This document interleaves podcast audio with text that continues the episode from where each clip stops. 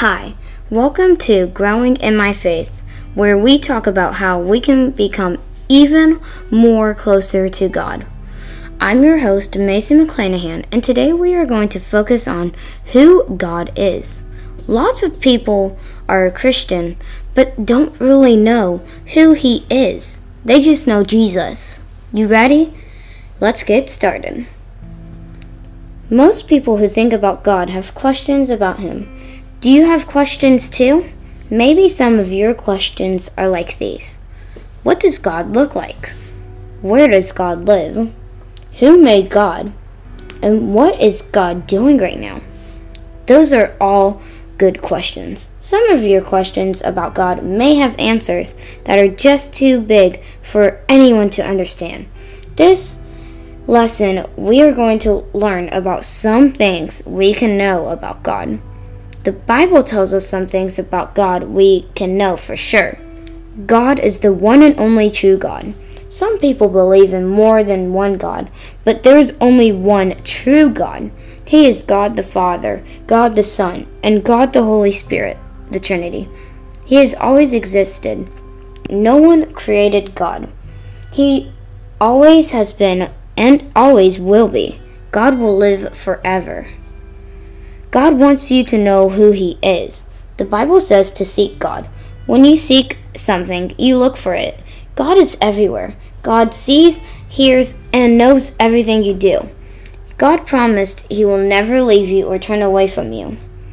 God wants to have a relationship with you.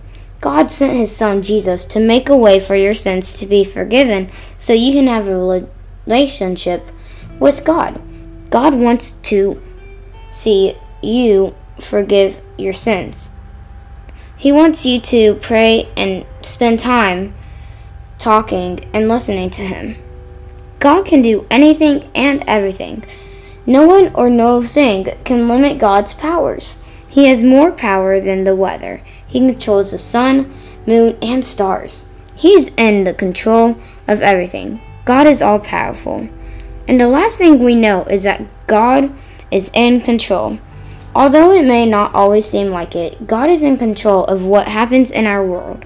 He allows people to make choices which can cause bad things to happen, but God is always working for ultimate good. It is exciting to know that the God who created the universe wants to have a relationship with you. Learning more about God will always help us become more like Jesus. The memory verse for today's lesson and this whole week you can look in your Bible is in Deuteronomy 7, verse 99. It says, Know that the Lord your God is God. Now, let's go ahead and talk about who he is. We are going to talk about six things about him. God is the creator. Think, what is the difference in these two words? Creator and created. I want you to think about this because creator is like he is creating stuff right now. He created has the ed, which means past tense. So he did not just be like create something and then he's like, okay, I'm done. No. God created everything. And he was not created. He's always been and always will be here. Our God is the only creator. Only God can make something from nothing. The next thing to know is God is all powerful. What makes something powerful? I want you to rate these most powerful insects or animals to least to powerful. And yes, one of these can be a toy or a car vehicle if you want to say, but I want you to rate them. One is your arm that has really good muscles. The next one is the elephant. The third one is the ant. And the last one is the truck. I want you to, think about the power of each item. Compare each item to God's power. Which is more powerful, God or the item? God is more powerful. He is very powerful because He can do everything. The next thing to know is that God knows everything, He knows all. Do you know the answers to the questions I'm about to say? God does. God knows everything. How many hairs are on your head? How much blood is in your body? And how tall will you be when you grow up? Do you know any of those answers? No, but God does. Because He knows all about you. The fourth thing to know is that He is the one true God. I want you to test your brain. How many stars can you count at night? How many cars can you see every day? How many friends do you have? And how many people live in your city? All, all these numbers more than one?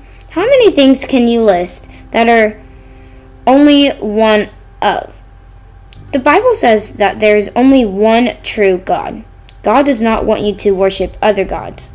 He wants you to only use his name only in ways that show respect for him. The next thing to know about him is that he's in control. I want you to think that you will have people like your teacher, your boss, that are in control of you, but it is limited. Now think of God who can control everything. God is in control of everything. He can control the weather, the stars, the wind, and the rain. He could also kill you, like he could end life. But that is why Jesus was sent down to forgive our sins and die on the cross. He gave his life to be crucified. The last thing we need to know is that God is perfect. I want you to try to draw something that is not filled in yet. Is that going to be perfect? No, it's not. But guess who is?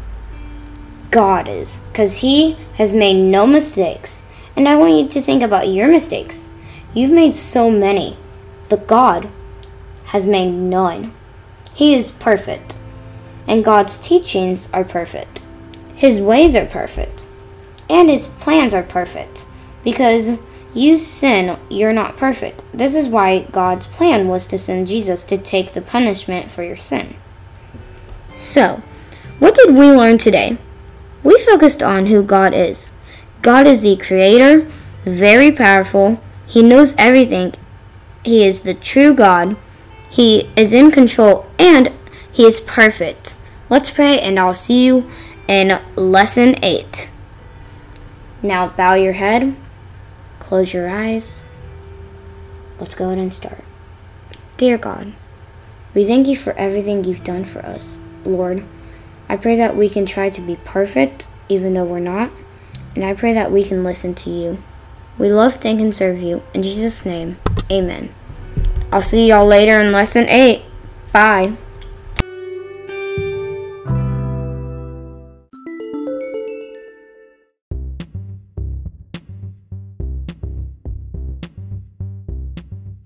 You haven't watched the other lessons in my podcast, watch it.